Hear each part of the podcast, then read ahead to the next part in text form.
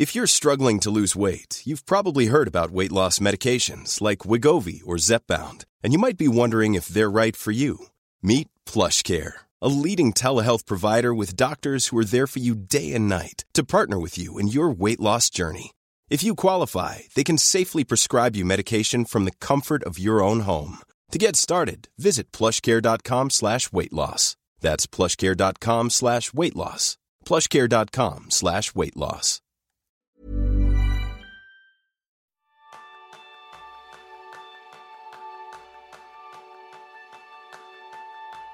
¿Te cuesta ponerte de acuerdo con los demás? ¿Sientes que por mucho que te esfuerzas no te hacen caso?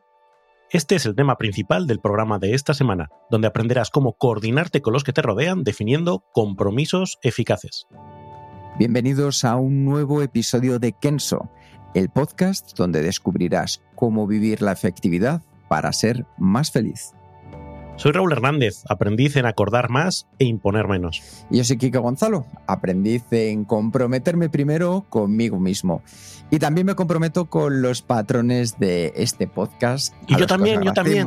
A los que os agradecemos muy mucho que estéis ahí porque nos dais ese impulso y ese reconocimiento que nos ayuda a ser mejores. Ese saludo de hoy es muy especial para Karina de la Puente y Dentro de pocos vamos a anunciar para los patrones nuevos beneficios que van a ser de los más interesantes.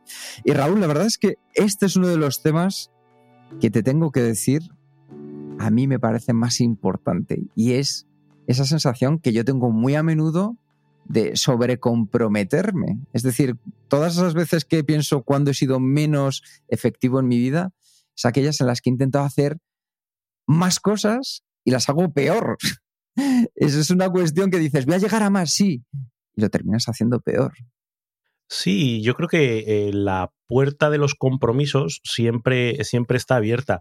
Eh, y yo recuerdo que una vez utilizaba la metáfora, no sé eh, quiénes habéis escuchado Dora la exploradora, supongo que por perfil de edad muchos, no, no de primera mano, sino por vuestros hijos, y había un personaje que era el viejo troll que vive en el puente y que no dejaba pasar a Dora y a sus amigos, salvo que hiciesen pues una rima o alguna, o alguna historia. Eh, y muchas veces el troll que vive en el puente de nuestras prioridades y de nuestros compromisos, pues está dormido, está de siesta. Y dejamos meter un montón de compromisos, dejamos colarnos un, un montón de goles, muchas veces por nosotros mismos y muchas veces por los demás, que acaban haciendo que nuestras agendas sean eh, mucho más grandes de lo que deberían ser y mucho menos claras de lo que deberían ser. Y de esa claridad en los compromisos también hablaremos. Claro, porque al final, lo, lo que acabas de comentar ahora mismo, yo puedo querer cruzar ese puente, yo puedo tener mi propósito, mis tareas claras, dónde quiero gestionar, dónde quiero poner mi atención, a quién le quiero dedicar tiempo. Lo que sucede es que al final el día a día, la propia vida, la efectividad, es una actividad de equipo, no la hacemos solos. Sí, y muchas veces, eh, y aquí podemos hacer un poco de autocrítica, muchas veces cuando hablamos de efectividad, de productividad personal, nos centramos mucho en el yo, en mi lista de tareas, mis propósitos, mi lo que yo quiero hacer, que está muy bien, pero muchas veces lo que tú quieres hacer tiene que apoyarse en los demás para que suceda, tienes que delegar tareas, tienes que hacer peticiones, y no solo eso, sino que estás muy expuesto a lo que los demás hacen contigo, a las peticiones que te llegan, a los compromisos que aceptas, e, e incluso no ya en cuanto a tareas a ejecutar, sino al entorno en el que te desarrollas. Oye, yo convivo con personas en mi casa, yo convivo con personas en mi oficina y tenemos que definir unos estándares de comportamiento, unos estándares de, de convivencia que si no los definimos con claridad, pues dan lugar a muchos malos entendidos y a mucha pérdida de tiempo y de energía. Sí. Además, yo creo que un tema muy importante es reconocer, en especial, cuál es nuestra forma de ser, porque a veces eso nos puede llevar al sobrecompromiso. Un ejemplo muy sencillo. Como bien sabes, Raúl, a mí me cuesta mucho decir no. Decir que no a la gente que te dice, oye, vamos a probar a hacer esto, un proyecto nuevo. Ya sabéis que Kike es nuestro nice guy. Claro, claro. Yo, soy, el, yo soy el, el ogro, el que no. Y entonces eso, por ejemplo, a mí ya por mi propia forma de ser, me lleva a esa tendencia sobre comprometerme. Y yo creo que ahí es muy importante que tú que nos estás escuchando entiendas cuál es tu estilo personal que a veces te lleva a ese sobrecompromiso y entender qué cosas te ayudan a centrarte en lo importante y qué cosas te acercan más a ese sobrecompromiso. Yo siempre digo una cosa, y es que cada vez que le digo sí a otra persona, cada vez que le digo sí a otro proyecto, le estoy diciendo que no a otra serie de cosas en mi vida. Si yo me quiero apuntar a un proyecto al que me han invitado y tengo que dedicarle tiempo por el viaje, por el recurso, por prepararme, por todas esas cosas que conlleva una acción, estoy diciendo que no a otras cosas. A lo mejor algo tan sencillo como a estar con mi familia, a estar más tranquilo, a poder hacer deporte, a poder entender muy bien a qué renuncio cuando me estoy sobrecomprometiendo. Yo creo que ahí ya tenemos una herramienta que nos puede ayudar a entender cuál es nuestro estilo de efectividad para así saber qué cosas nos llevan al sobrecompromiso y qué cosas nos llevan al compromiso bueno, al sano, al que de verdad necesitamos para ser efectivos. Hay un elemento que además em, lo veremos luego un poquito más en detalle, que tiene que ver con que aceptamos compromisos que son una masa informe. Es decir, a veces aceptamos un compromiso y decimos que sí muy rápido, y cuando luego vemos las consecuencias que tiene ese compromiso o el detalle, dicen que el diablo está en los detalles, pues aquí sucede igual. Dice, oye, ¿me puedes echar una mano? Serán solo cinco minutos. Hombre, si son solo cinco minutos no me importa, pero normalmente nunca son solo cinco minutos, siempre es una demanda más. Y una vez que te has metido y ya has dicho que sí, te ves forzado a, ejecutar un montón de cosas que a lo mejor tú no habías previsto cuando dijiste sí. Por eso una de las claves de los compromisos eficaces es que sean detallados, que sean que tengas mucha claridad respecto a qué estás diciendo que sí y que no se transforme luego en una bola que se, que se expanda sin control para que cuando llegue a tu agenda digas, pues es que me ha quitado mucho más tiempo, mucho más recursos, mucho más atención de la que yo esperaba. Y hay una cosa que me parece interesantísima, Raúl, no sé si a ti te sucede, y es esta sensación eh, que por tendencia natural que hemos llegado hasta aquí, por este orden genético en el cual desde que éramos monos primates y nos rascábamos unos a otros la espalda, eso es lo que nos lleva a decir sí, es decir, yo ayudo a mi congénere porque luego me ayudará a mí y juntos creceremos como sociedad. Pero hay un tema que a mí me ha apasionado mucho hasta que di con la solución y es que yo me sobrecomprometía, Raúl, en exceso, porque pensaba, bueno, esto hoy no lo puedo hacer, pero mañana sí. Y siempre vas pensando que mañana vas a ser como ese eh, superhombre o esa supermujer, porque voy a dedicar esas habilidades que a lo mejor hoy no tengo, pero las voy a centrar. Y mañana tendré tiempo. El que hoy no tengo, pero mañana. Si entonces voy a decir a esta persona que adelante, que acepto ese compromiso que me manda. Y luego al día siguiente te das cuenta que ni eres una supermujer, ni eres un superhombre, que sigues siendo la misma persona más o menos que eras ayer, con unos ligeros cambios que hayan podido suceder. Y ese sobrecompromiso pensando que mañana, que pasado, que en una semana sí podremos hacerlo, eso nos termina lastrando porque cargamos de más nuestra, nuestra bolsa. Yo es algo que he aprendido y que me ha sido realmente útil reconocer que soy humano y que si probablemente hoy no puedo hacerlo, mañana tampoco. Y además es algo que, que incluso hacemos cuando nos engañamos a nosotros mismos. Cuando hacemos nuestra lista de tareas para hoy y decimos voy a hacer estas 20 cosas y acabas haciendo 3. ¿Y para mañana qué haces? Pues voy a poner las 20 cosas otra vez y haces otra vez tres.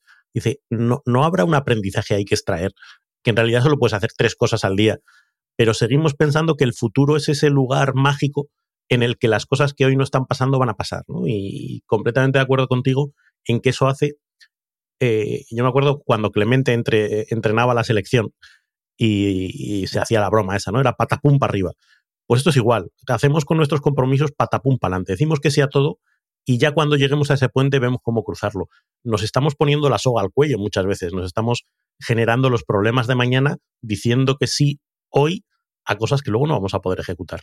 Efectivamente, Raúl, porque lo que nos termina generando es frustración, porque el punto de partida es la buena intención, es decir, decimos que sí con una intención positiva detrás, pensamos que lo vamos a poder hacer, pero en el fondo, ese momento que dura apenas unos segundos, esa chispa de mira la felicidad que tiene esa sonrisa de la otra persona porque le he dicho que sí, que se sienta a gusto, a nosotros ya desde ese momento estamos cargando frustración, porque ya estamos poniendo un peso más.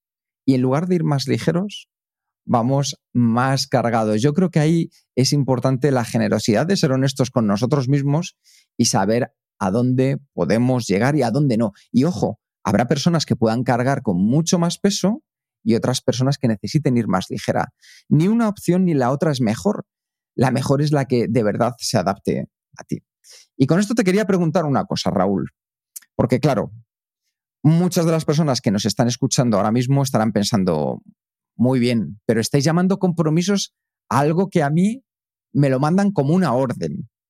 Entonces, ¿cómo podemos entender, cómo podemos diferenciar esos dos conceptos? Porque al final lo que me manda mi jefa, ¿qué es? ¿Es una orden? ¿Es un compromiso? ¿Qué es? Lo que yo he acordado hacer con mi pareja, ¿qué es? ¿Una orden? ¿Es un compromiso? ¿Cómo podemos diferenciarlo? Porque al final las palabras delimitan y crean realidades. Y no es lo mismo pensar que nos están ordenando algo a que nos estamos comprometiendo algo. Bueno, el, tema de, la pareja depende de la pareja. Hay, hay, parejas donde todos son órdenes. Perdón por este arrebato de misoginia. No, a lo que iba yo. O, no, o no. Uh, o no, porque puede ser que sea la inversa también, ojo, que puede estar en todos los lugares. No, no, hablo yo de mí. Eh, vamos al, tema. No, eh, fíjate que compromiso es una palabra que, que da lugar a confusión. Eh, a veces se escucha en el ámbito, sobre todo profesional, ¿no? Hay que tener compromiso, hay que sudar la camiseta, hay que no sé qué. Y parece que compromiso es un, una especie de lealtad gratuita, una especie de predisposición, em, pues eso, que viene de serie para hacer lo que me digan, me digan que hay que hacer, sin cuestionármelo y, y hacer todo el esfuerzo necesario. Y al final ahí me gustaría hacer esa distinción porque para mí compromiso es un acuerdo entre dos iguales cuando hablamos de una solución de compromiso, hablamos de una solución en la que yo tengo unas necesidades, tú tienes tus necesidades, las ponemos encima de la mesa y en función de eso buscamos algo que nos resuelva razonablemente a los dos.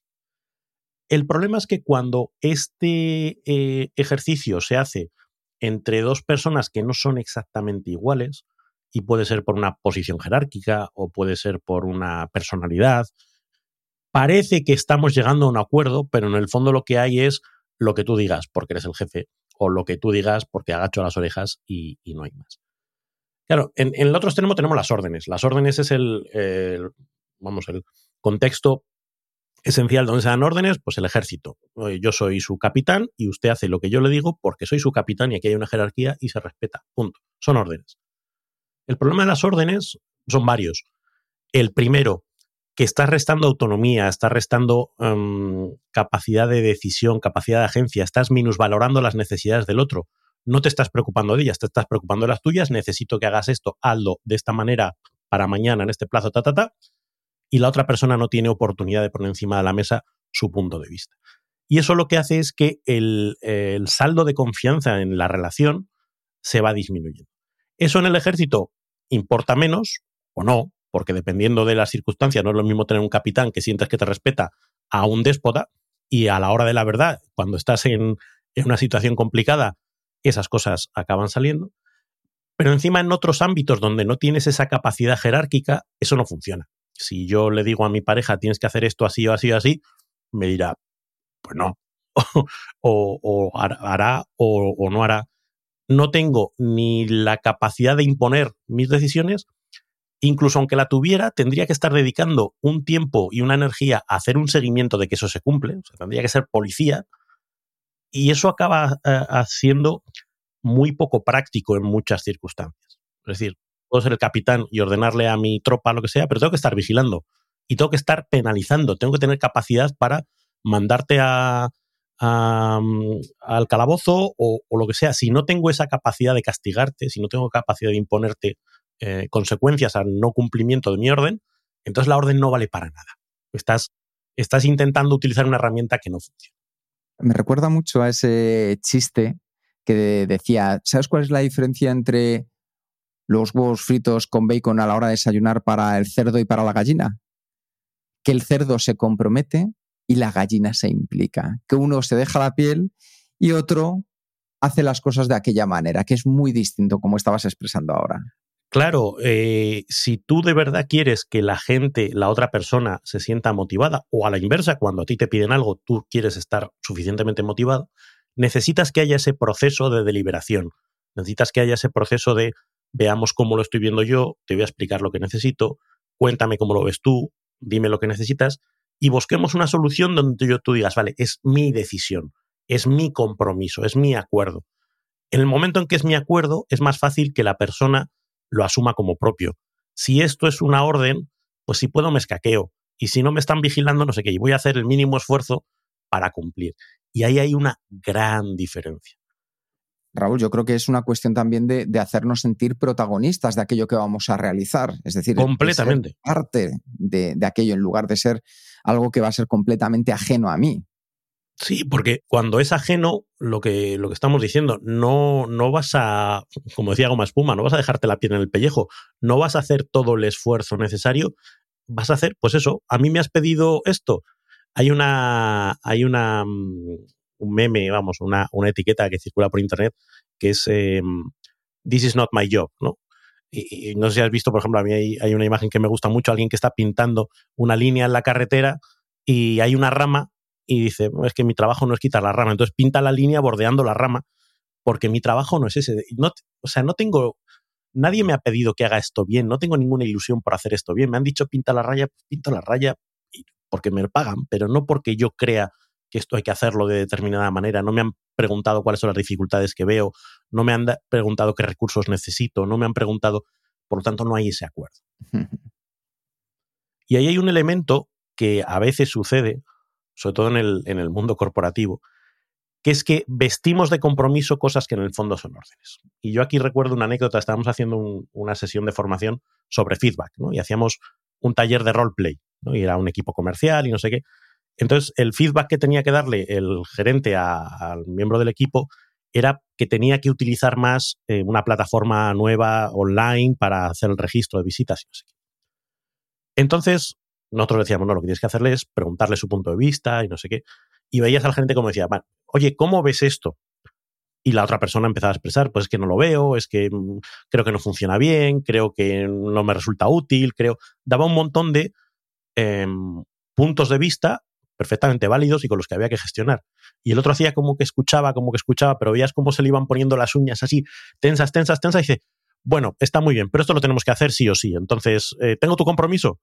Y el otro, no, no me has escuchado nada, esto no es un compromiso, esto es una orden. Aunque, ¿qué quieres que te diga? ¿Que sí que tienes mi compromiso? Pues te digo que sí, que sí, que sí. Y luego cuando me vaya a mi casa, será que no, que no, que no. Y nos preguntaremos por qué las cosas no funcionan. Pues porque no hemos cultivado de verdad ese compromiso. Fíjate, Raúl, que una de las cosas que me llama mucho la atención es que es algo que se practica desde la propia infancia. Porque la mayoría de veces, y yo lo entiendo, que vamos hasta arriba, no tenemos tiempo, estamos cansados.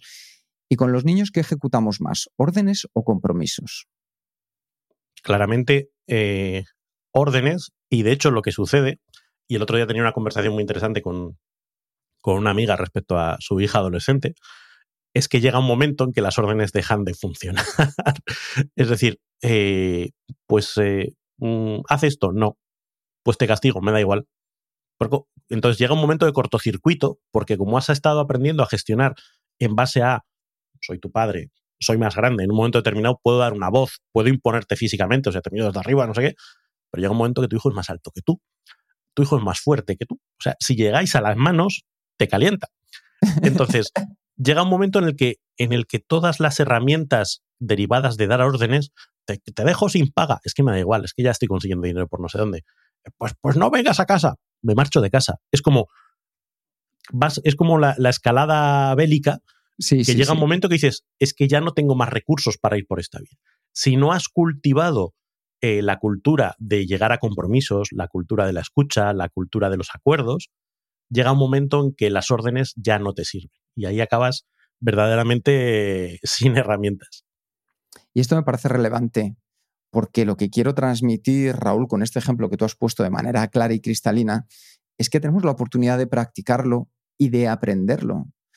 Hay determinadas cosas que ahora cuando llegas a un punto de madurez, en cualquiera de las personas que nos está escuchando, dices, ¿Y esto por qué no lo aprendí de pequeño? Bueno, pues quizás no tuvimos la oportunidad de aprenderlo, pero ahora sí que tenemos la oportunidad de ejemplificarlo y de llevarlo a cabo con esas personitas que tenemos cerca y luego entender por qué gracias a utilizar los compromisos se generan mejores relaciones a largo plazo que dando órdenes.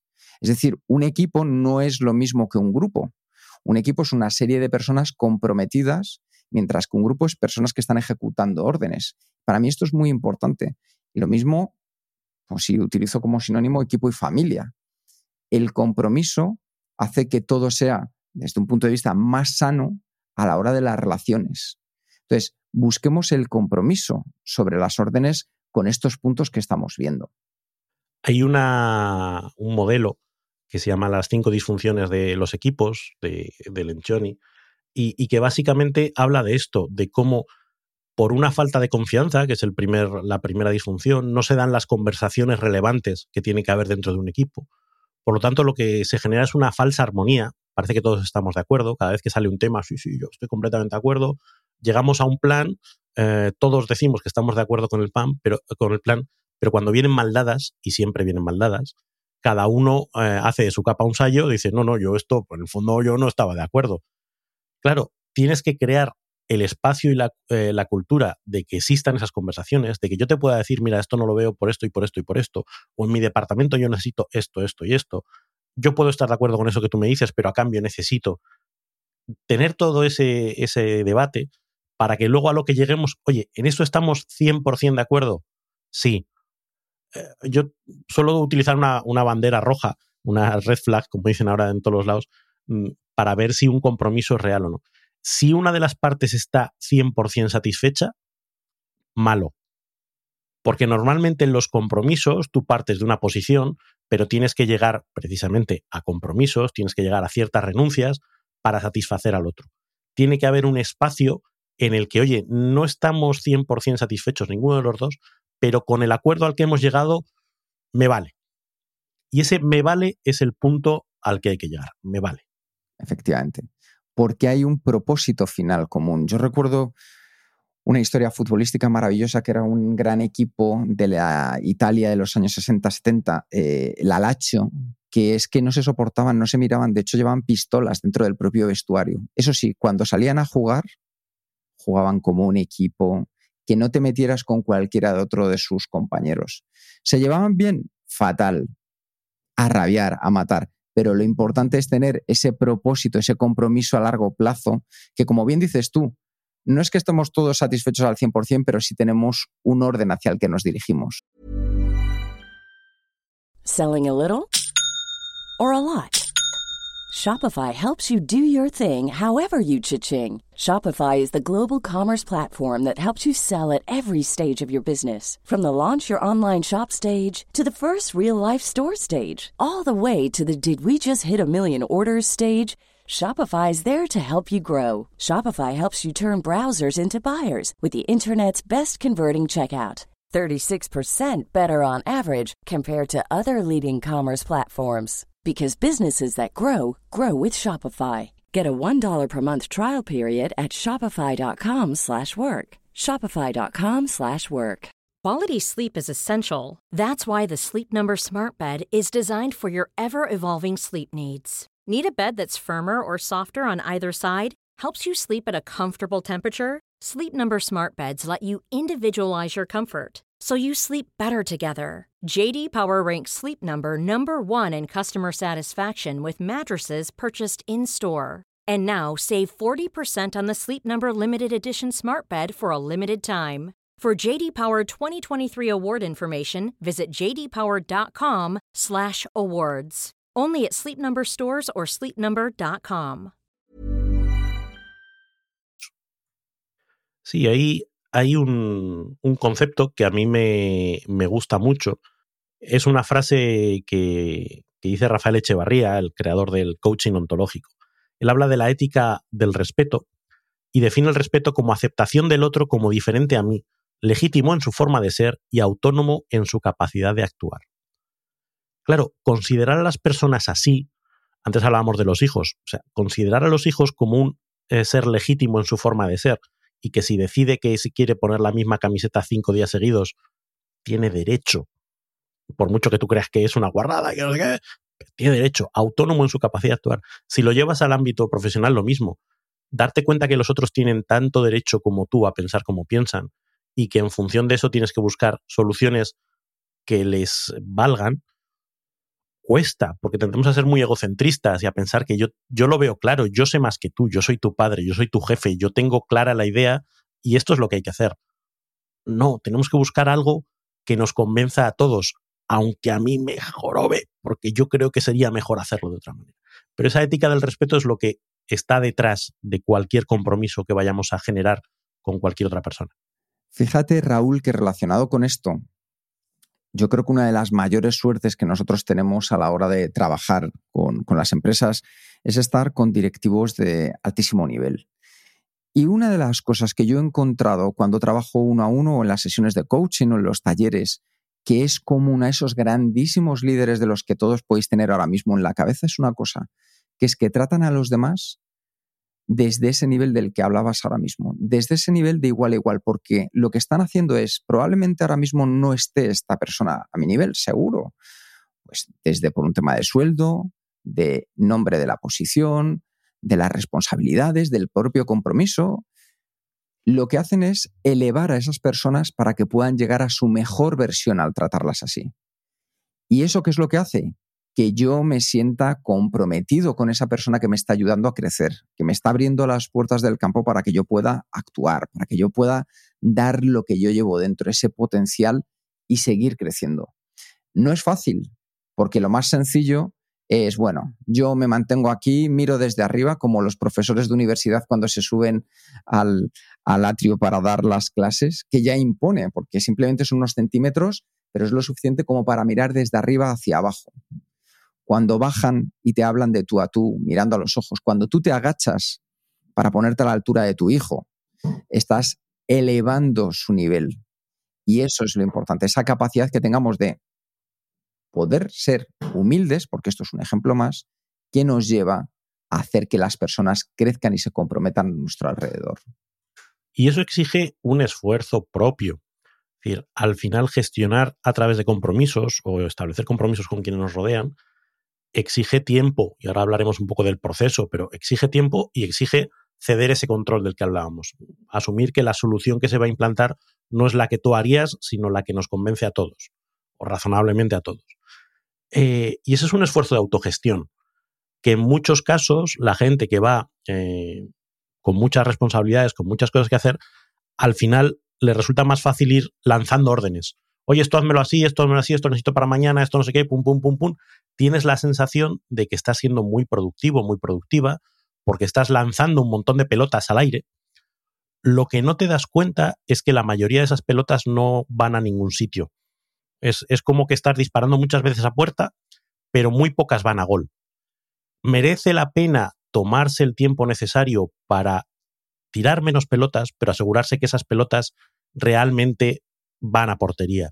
Que efectivamente cuando tú delegas una, eh, una tarea, esa tarea se va a hacer y se va a hacer como tú esperabas o por lo menos con un nivel de, de compromiso o de compra por la otra persona suficiente.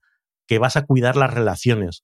Si no puede ser muy fácil, pero yo creo que todo el mundo ha pasado por esa época de lanzo órdenes, lanzo órdenes, lanzo órdenes, y luego me pregunto por qué las cosas no hacen. Si yo ya he dicho lo que había que hacer, ese es el problema, que es que tú has dicho lo que había que hacer, pero no lo has preguntado a la otra persona.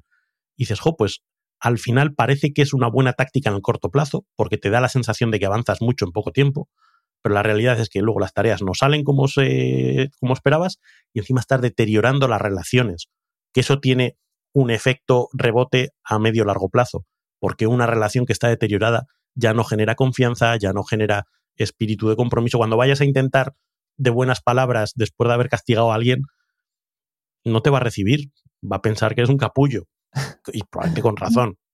Raúl, me estaba riendo porque esta mañana tenía una sesión de coaching con una directora financiera que además nos escucha y estará también sonriendo ahora mismo cuando esté escuchando este episodio, porque me decía, estábamos hablando de, de delegar, una de las cosas que le pedían que delegara más y decía, claro, es que ahora he empezado a delegar ¿Y qué es lo que hacía? Como siguiendo el ejemplo que decías tú, Raúl, lanzaba la pelota con la misma fuerza al mismo lugar independientemente de la persona que estuviera al otro lado. Es decir, lo hacía todo sin tener en cuenta, dice, es que no me funciona, no dice, no funciona, porque yo delego, se lo dejo en su tejado, pero es que luego no me funciona. Y justo le explicábamos la importancia que tiene el entender quién es la persona que está al otro lado. Porque dependiendo de cómo sea la persona, también ese compromiso, esa delegación debe de ser de una manera o de otra. No vale el café para todos. Aquí hay que entender si la otra persona necesita detalles, si necesita instrucciones, si necesita fechas límites, o si por el contrario lo que necesita es que también le dejes el espacio para que ella contribuya sobre esa idea o esa acción o esa tarea que le estás pidiendo. O si lo que necesitas es que lo ejecute de manera rápida, o si lo que necesitas, por el contrario, es que vea cómo puede involucrar a otras personas. Entonces, no es lo mismo delegar que delegar con un sentido de efectividad pensando en el otro. Por eso me reía cuando estabas comentando ahora este, este punto. Es que yo creo que todos hemos podido ir teniendo esas experiencias de intentar hacer las cosas de una manera que parece la obvia, pero estás pasando por alto cómo funcionamos las personas. Entonces, eh, desde un punto de vista de, si fuese un ordenador, pues tú sí le podrías lanzar órdenes, haz esto, haz esto, haz esto, todo, pero a las personas necesitas tratarlas de otra manera para que realmente las cosas fluyan. Y para que generes ese espíritu de trabajo conjunto de, y de compromiso conjunto a medio y largo plazo, que yo creo que ese es el punto donde si quieres construir equipo y si quieres que ese equipo funcione eh, en el futuro, tienes que cuidar mucho todos esos detalles. Y hay otra cosa que nuestros amigos de Van Halen, a mí me gusta mucho contar esta anécdota, Raúl, porque establece muy bien lo que es las condiciones de cumplimiento de un compromiso. Y es que al final, si nosotros somos capaces, que lo hablabas tú antes, de bajar una vez que hemos comenzado el compromiso, hasta los detalles que nos van a marcar si lo hemos conseguido o no. Vamos a evitar todos esos problemas de, claro, es que yo pensé que tenía que hacer esto, o yo creí que tú me habías pedido lo que tú llamas los primos del tontequi, ¿no? Sí, es que es una frase que me dijo, me dijo una directiva también, dice, el, yo creí que yo pensé que son los primos del tonteque, porque efectivamente cuando definimos compromiso, si no lo llevamos al detalle, surgen un montón de espacios para los malos entendidos. De yo creí que querías decir esto, yo creía que la fecha era esta, yo creía que tenía que hacer un documento de 200 páginas y en el fondo yo lo que pedía era una presentación de 5. Yo creí que porque eh, no dedicamos el tiempo suficiente a definir con detalle qué es lo que esperamos. Y ahí es donde entra Van Halen y su famosa anécdota del checklist. Dicen que cuando contrataban un, un bolo, un concierto, pasaban un listado muy grande de, requerimientos, entre ellos que pedían que en Camerino hubiese un bote de M&M's con eh, no sé cuánto número de M&M's de no sé qué color. Ya no me acuerdo exactamente cuál. Sí, era, era que obviaran todos, que, estuvieran, que el bol de M&M's estuviera repleto, pero que no hubiera del color marrón. ¿Vale? Entonces, eh, dice Job, qué, qué excentricidad propia de estrellas de rock. Pero el razonamiento que hacían no, yo veo eso y para mí es un mecanismo de control que me permite muy fácilmente ver si las personas han leído todo a lo que nos habíamos acordado y han cumplido cada uno de los detalles. Porque si falla eso, a lo mejor falla también las medidas de seguridad, o a lo mejor fallan también los equipos de sonido, o a lo mejor falla también la logística. Me tengo que asegurar que todo esté muy claro. De hecho, un criterio, y, habrá gente que se lleve las manos a la cabeza ahora, ¿no? Cuando hable de esto, pero cuando tú defines un compromiso, deberías ser capaz de elaborar un checklist que una tercera parte, un auditor externo, pudiera venir y decir, ¿esto se ha cumplido sí o no? ¿Esto se ha cumplido sí o no? ¿Cuál era la fecha de entrega? ¿Cuál era el tamaño de letra que esperabas en no sé qué? ¿Cuál era el formato del documento que me pedían? ¿Cuál era el contenido mínimo imprescindible? ¿Cuál era...? Porque si no, das lugar a, no, pero yo pensaba que o yo creía que. Por lo tanto, ese checklist externo es muy necesario porque ahí no hay dudas. ¿He cumplido todo lo que me pedían? Sí, aquí está. No, te puedes enfadar porque he cumplido. O no he cumplido, te puedes enfadar, me puedes reclamar. Pero si no está recogido en algún sitio, ah, no, es que esto no, esto no se dijo, esto no, no, no, se dijo, está aquí puesto y tenías muy claras las instrucciones para ejecutarlo. Fíjate, Raúl, que para mí una de las grandes contradicciones a nivel empresarial es la cantidad de tiempo ingente que dedicamos a reuniones, a estar, a discutir, a hablar, la mayoría de veces en exceso, por eso pensamos que son tan ineficientes. No es que lo digamos nosotros, sino que nos lo dicen nuestros propios clientes, en comparación al ínfimo tiempo que se dedica al final de la reunión a preparar este checklist que tú dices, con los acuerdos a los que nos hemos comprometido, porque esto al final es lo que transforma una reunión en acciones, que es para lo que nos reunimos, porque de lo contrario, ¿para qué sirven las reuniones? ¿Sabes lo que pasa con esto? Que llegar a ese nivel de detalle muchas veces nos obliga a nosotros a pensar más de lo que hemos pensado. Es decir, yo sé que quiero algo, pero no tengo muy claro cómo es. Entonces de momento lo voy pidiendo para que se vaya haciendo pero como decía antes de Clemente, patapum para arriba. Ya me preocuparé luego cuando me traigan una primera versión de decir, no, esto no es lo que quería.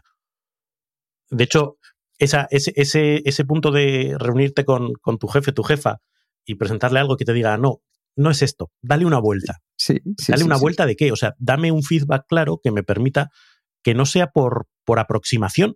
No hagamos iteraciones por aproximación. Dime claro desde el minuto uno qué es lo que necesitas, yo te lo ejecuto, perdemos menos tiempo.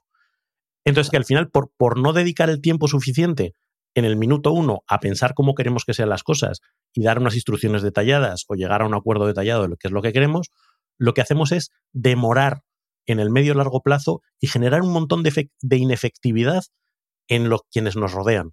De tener que hacer cinco veces, seis veces, diez veces un documento y de tener que reunirnos diez veces para verlo hasta llegar a algo que dice, bueno, esto me vale. Coño, haberme dicho desde el minuto uno, te lo hacía bien a la primera y todos perdíamos mucho menos el tiempo. Pero como mi tiempo es muy valioso porque soy un líder, porque soy no sé qué, no, yo no puedo dedicar tiempo ahora a pensar en eso.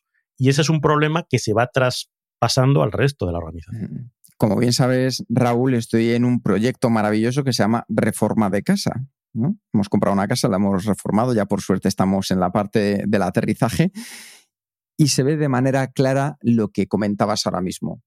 Claro, oye, pues los suelos, eh, de madera, de cerámicos, muy bien.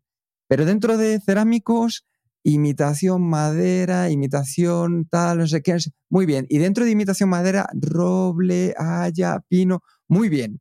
Ahí hay como 10 interacciones entre medias, que es muy bien. De cada reunión a cada reunión me voy aproximando a algo cuando si de primera se hubiera hecho un trabajo previo, hubiera sido más fácil llegar y decir, un suelo cerámico, imitación madera, roble claro. Y eso ya al final nos llega a que a la siguiente reunión nos llegue la persona y nos enseñe tres potenciales soluciones que son cerámico, madera, roble, claro, para decidir. Entonces, esto como veis, lo podemos llevar al día a día. En lugar de ir al patapum, como decía Raúl, centremos un poco más, dediquemos ese tiempo de calidad que nos permita ahorrar tiempo y mejorar la calidad de las decisiones y de las acciones que vamos a tomar en nuestro día a día. Creo que engancha muy bien con lo que tú decías al principio, esa sensación de yo ahora me lo quito de encima porque confío que mañana tendré las ideas más claras, confío que mañana tendré más tiempo para pensar sobre el problema, confío que mañana, y de momento voy dando pat pataditas para adelante, eh, la realidad es que no funciona, es que llega mañana y sigues sin haber pensado en cómo querías que fuese. Con lo cual, yo creo que, que hay un ejercicio ahí de autocontrol y de traer al presente las decisiones y ese visualizar qué es lo que quieres y cómo lo quieres, para que así vayas ahorrando tiempo en el futuro. Si no, te parece que en cinco minutos has resuelto. No es que yo esta tarea ya la he delegado, me la he quitado encima. Tenía, tenía una persona con la que trabajaba que decía, no, yo es que una vez que lo digo, lo doy por hecho. Y a lo mejor lo que decía era, cogía el cuaderno, escribía, mmm, este es el plan. Y yo, raca, raca, raca. No, yo, yo es que lo, considero hecho. Digo, ya, ya, pero hacerlo tiene su, su entenderte tiene su miguita. Entonces, había ahí un, una disparidad entre lo que él creía que estaba pasando y lo que en realidad estaba pasando bastante grande. Ese autoengaño creo que nos pasa muchas veces a muchos.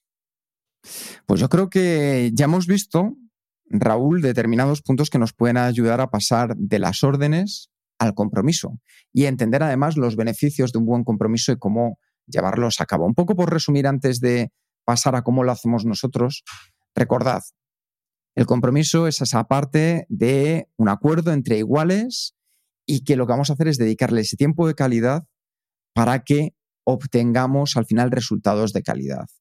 Hemos visto el proceso, esa petición, esa oferta que hacemos, el explicar la inquietud, el contexto, la necesidad, no las soluciones únicamente. Hemos explorado esas inquietudes, hemos dejado hablar a la otra persona, le hemos preguntado para poder comprometerlo y buscar una solución en conjunto. Como bien decía Raúl, banderita roja que se levanta si una de las partes queda 100% satisfecha, ¿vale? Porque esto suele ser un síntoma de que algo no ha funcionado bien.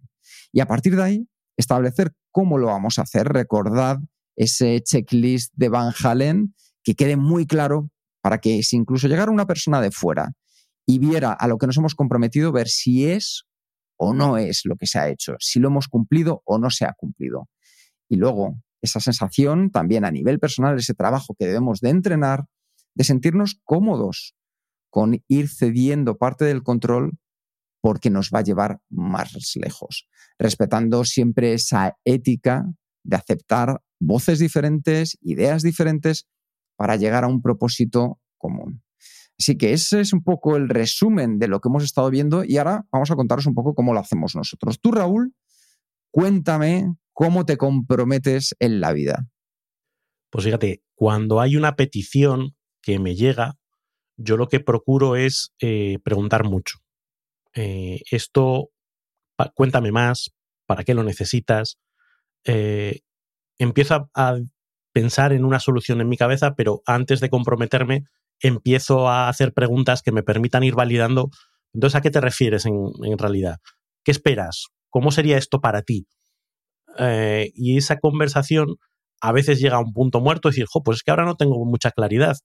Entonces digo, bueno, pues si no tienes mucha claridad, vamos a rebajar el nivel de compromiso. No me pidas un producto final del que tú ni siquiera tienes claridad. Vale, pues ¿Te parece que hagamos la semana que viene una sesión de trabajo donde definamos esto? Vale, bien. Es decir, trato de no dejarme colar muchos goles en forma de compromisos abstractos, de compromisos poco claros, difusos, que me, que me metan en esa dinámica de trabajar para luego llegar y darme cuenta que no era lo que se estaba, lo que se estaba pidiendo. También procuro, en la medida de lo posible, establecer dentro de, esos compromisos eh, puntos de control. Eh, esto lo he, aplicado en las dinámicas de metodologías ágiles, cuando, por ejemplo, en Scrum lo que se hacen es incrementos de producto pequeños que se van validando con el cliente. Es decir, para no hacer un montón de trabajo y a los tres meses darnos cuenta de que no era eso. Bueno, pues si lo podemos ir viendo cada semana y estamos asegurándonos de que va en línea, pues va en línea. Y también voy haciendo crecer mi, mi asertividad, eso también lo dan los años, hay que decirlo, y la, y la posición, para decir eh, no. O para decir, oye, la otra vez me dijiste A, ahora me estás diciendo B, esto implica que el calendario no puede ser el mismo, el coste no puede ser el mismo o las expectativas no pueden ser las mismas. Es decir, pararle un poco los pies a quienes están todo el rato yendo y viniendo con ideas para arriba y para abajo, eh, haciéndome trabajar en balde. Bueno, pues si me haces trabajar en balde, en balde no va a ser. Y si lo haces mucho, te voy a decir que no quiero trabajar contigo, porque yo necesito cierta claridad en lo que, en lo que estamos buscando. Entonces, para mí esos son tres elementos que de cara a comprometerme yo con otros, voy poniendo barreritas para que no se conviertan en, monstruos inmanejables. Pues yo para enfrentarme al dragón del sobrecompromiso, Raúl, sigo una parte que se me da, tengo que reconocerlo bien, en la que me siento cómodo, que es la de la empatía. Tiene mucho que ver, no lo voy a repetir, con las preguntas que decías tú, es entender el por qué la otra persona me está pidiendo lo que me está pidiendo. Y entonces lo que sí he aprendido me ha costado más. ¿eh? Esto tengo que reconocer que han sido mucho los años, el, sufrimiento, el equivocarme, pero al final he encontrado un método que a mí me funciona muy bien, que es hacerme tres preguntas. Una vez que ya tengo clara la información de la, de la otra persona, yo lo que pienso es, bueno, Quique, ¿cuál es tu tarea esencial? Es decir, para hoy, o para esta semana, o para este mes, o para lo que estoy tratando con esta persona. Si solo pudiera hacer una cosa, ¿cuál sería? ¿Cuál sería esa tarea esencial? ¿Por qué? Porque entonces ya me ayuda a priorizar entre lo que me está pidiendo y lo que yo considero que es la tarea esencial que debo hacer al respecto. Me ayuda a colocarlas y a ponerlas en su lugar y darme un punto de vista mucho más realista. A partir de ahí, lo que pienso es, bueno, mi tarea esencial, cuánta energía, cuánto tiempo o cuántos recursos me va a consumir y cuántos me va a dejar disponible. Y por otro lado, me pregunto, y lo que me está pidiendo esta persona, este compromiso, cuánta energía, cuánto tiempo, cuántos recursos me demandan. Y eso me da una especie de fórmula, estas tres preguntas me dan una solución a modo de fórmula que me da la solución para decir, lo siento, no puedo comprometerme y explicar por qué, porque ya tengo el tema de los recursos, de mi tarea esencial, de cuánto tiempo tengo, cuánto, cuánta energía, o sí, diciéndole si lo puedo hacer ahora, si a lo mejor va a ser mañana, si va a ser de una manera distinta o si lo voy a hacer dentro de un mes. Pero por lo menos ya me siento cómodo en que he colocado, he organizado esa tarea en el lugar que mejor funciona dentro de mi sistema y no dejo de avanzar en las tareas esenciales que son las que me acercan a mi propósito. Pues es una, un, buen criterio con, elementos muy concretos eh, en los que fijarse. Yo hay otra cosa en la que he venido trabajando a lo largo de los años, poquito a poco, ¿eh? Sí. No te vayas a pensar. Toquecito a toquecito. Irme desapegando de las soluciones, lo decíamos antes. Yo, por mi naturaleza egocéntrica, tiendo a pensar que yo, lo, como yo lo veo, está bien. Eh, y entonces, tradicionalmente iba al mundo peleándome, ¿no? Por, porque se aplicase mi solución. Eh, he ido aprendiendo a desapegarme de mi solución y dejando espacio para aceptar soluciones que a lo mejor no me parecen la ideal, pero que es compartida, es una solución compartida. Porque me he dado cuenta que eso va mucho más lejos que el intentar meter a martillazos una idea, por muy buena que sea, que lo son, lo son, que no vamos a engañar, lo son. Pero, son brillantes. son brillantes. Pero te das cuenta de que con eso no vas a ningún lado, ¿no? Y, el darte cuenta de eso, irlo trabajando, írtelo trabajando tú mismo, también es algo. Bueno, estamos, estamos trabajando en ello. Con acento tejano. Pues con esto vamos a bajarlo a la acción y es que busques primero y entiendas si cumples órdenes o generas compromisos, tanto si estás en una posición como en otra. Es decir, llévalo a la acción. Lo que hemos estado viendo en el episodio de hoy, llévalo a la acción porque eso es lo que nos convierte en ser efectivos. ¿Y qué es lo que vamos a esperar por tu parte? Que compartas con nosotros en las notas del podcast donde estés escuchando ahora mismo el episodio. Si lo estás viendo por YouTube, pues que nos dejes un mensaje dentro de los comentarios o que nos escribas a info.kenso.es, porque ahí vamos a responderte y que nos cuentes cómo te comprometes en tu día a día y qué podemos aprender, qué podemos poner en práctica de lo que tú también seguro que nos puedes aportar.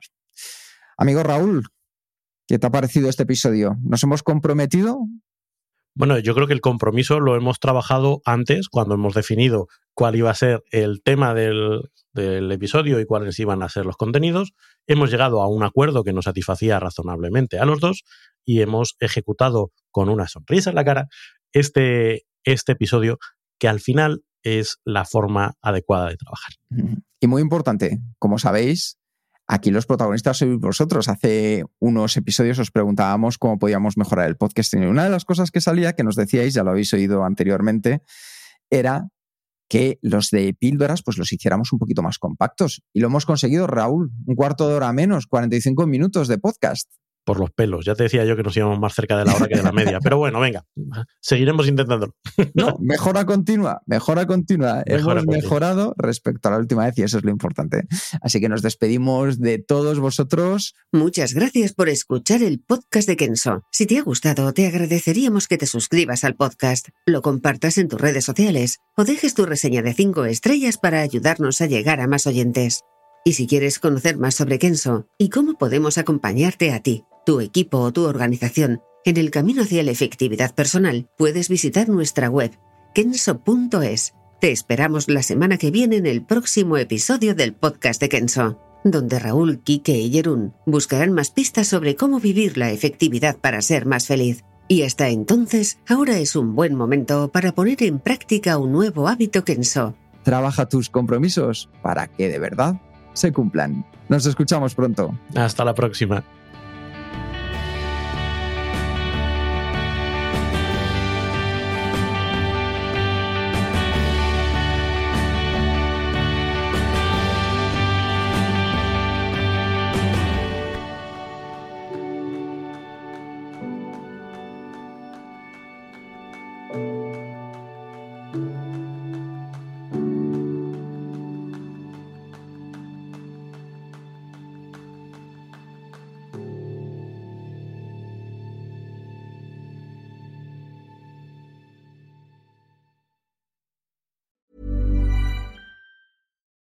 Flexibility is great. That's why there's yoga. Flexibility for your insurance coverage is great too. That's why there's United Healthcare Insurance Plans.